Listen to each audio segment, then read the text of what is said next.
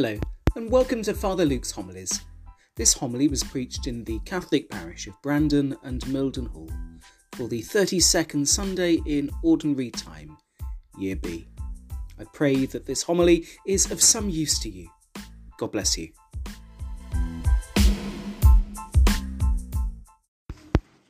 The Lord be with you. A reading from the Holy Gospel according to Mark. Jesus sat down opposite the treasury and watched the people putting money into the treasury, and many of the rich put in a great deal. A poor widow came and put in two small coins, the equivalent of a penny. Then he called his disciples and said to them, I tell you solemnly, this poor widow has put more in than all who have contributed to the treasury, for they have all put in money they had over, but she, from the little she had, has put in everything she possessed. All she had to live on. The Gospel of the Lord.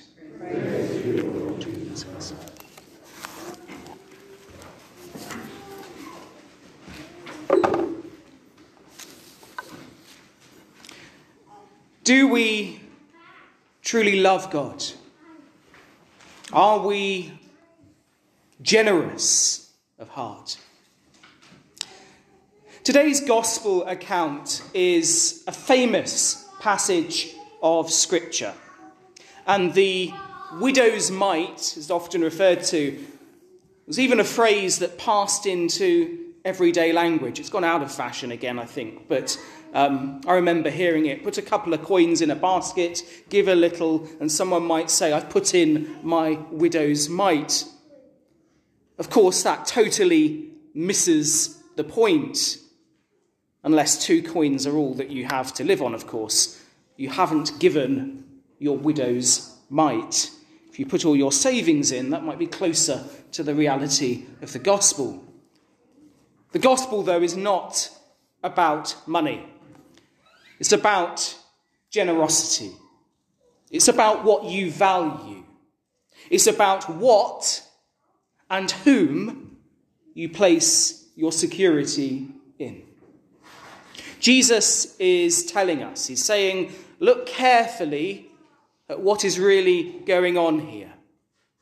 Well to do people are giving very generous donations to keep the system of religion going, but this poor woman is placing her entire trust in God because she has no one else to rely on. It's not the same activity at all. And the widow, of course, is teaching us a lesson for life. What money she has is very little, but she knows that money alone will not save her or bring her comfort. Her life is in God's hands. It's in Him that she trusts. The disposition of her heart is to be generous. She trusts that God will not fail her. Can the same be said of us? The woman has given out of her poverty and her need. She gave God everything, and thereby she gave herself. A person who gives like this will not fail to notice others in distress and to share their last crust with them if needed. The widow was truly generous. She truly loved God with all her strength, with all her soul, with all her might, as the commandment goes. Now, the example of the widow challenges us to be people of generosity with God and with others. As disciples of Jesus, we are called to show compassion in the name of human solidarity to all people.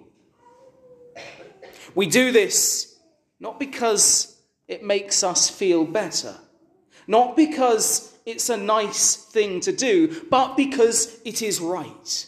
We do it because we remember that we have encountered God's generosity towards us first.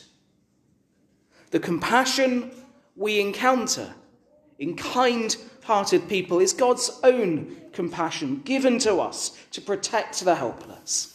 And without compassion, our humanity is diminished. In our first reading, we heard about another widow, the widow from Zarephath. Because she was from Zarephath, we know that she was not a Jewess. Hence, she was not particularly interested in the prophet Elijah's mission. Yet she shared with him a piece of food for purely humanitarian reasons, namely to help another person in distress. Solidarity is human. Solidarity is Christian. Christ's own solidarity with the human race was total, for as we heard in our second reading, he identified himself with us in everything but sin and was offered up once to take away the sins of many and entered heaven itself to appear before God on our behalf. Therefore, we too are urged in the name of human solidarity, Christian solidarity, to share our riches, to share ourselves, the most distressed in the world, not grudgingly, not dutifully, but willingly. Those who give from a grudge say, I hate to give. Dutiful givers say, I ought to give. Compassionate givers say, I want to give. We, you and I, are called to be generous. We're called to be compassionate givers. We are called to be compassionate. To be generous, one need not to be rich. True generosity comes from the heart. Even a pauper with a true spirit of generosity can give like a prince. Thus, we can say that the widow from Zarephath and the poor widow of the gospel, in fact, belonged to a princely class. The gospel is not trying to embarrass the rich into giving more to the church and to charity, but rather it calls each of us, both poor and rich alike, to be generous to those in need. Unfortunately, in trying to be generous, the poor are handicapped by their own poverty. But the real tragedy of the poor is that they can't afford anything but self denial. Whereas the rich, the wealthy, are handicapped by their own riches. For money has a dangerous way of putting scales over one's eyes and freezing their hands, their lips, and their hearts.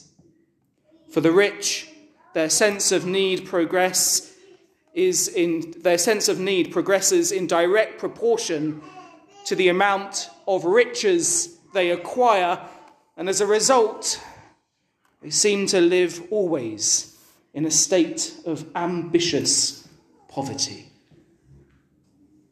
Our faith, however, is powerful enough to root out the growing disease of the greedy heart. It's so powerful that it can move hearts to give not only from our luxury, but from our necessities, not only until giving is sufficient, but until it becomes sacrifice, worship because we believe that when we give to the poor, we give to Christ Himself.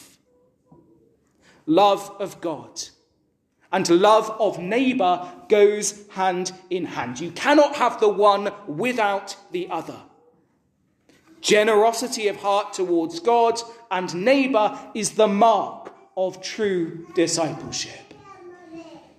We believe in the promise of Christ that anybody who gives even a glass of water to the needy will be sure of a reward in the life to come. May our faith touch our hearts and stir within us the fire of love. For some can give without loving, but no one can love without giving. Amen.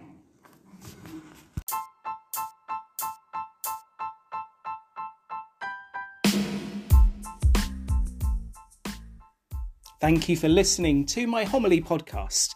For more information about the Catholic parish of Brandon and Mildenhall, please go to our website, which is stthomas-stjohnparish.com. That's stthomas-stjohnparish.com. If you want to read more articles and stories and theological reflections, please check out my blog at fatherlukegoymour.com.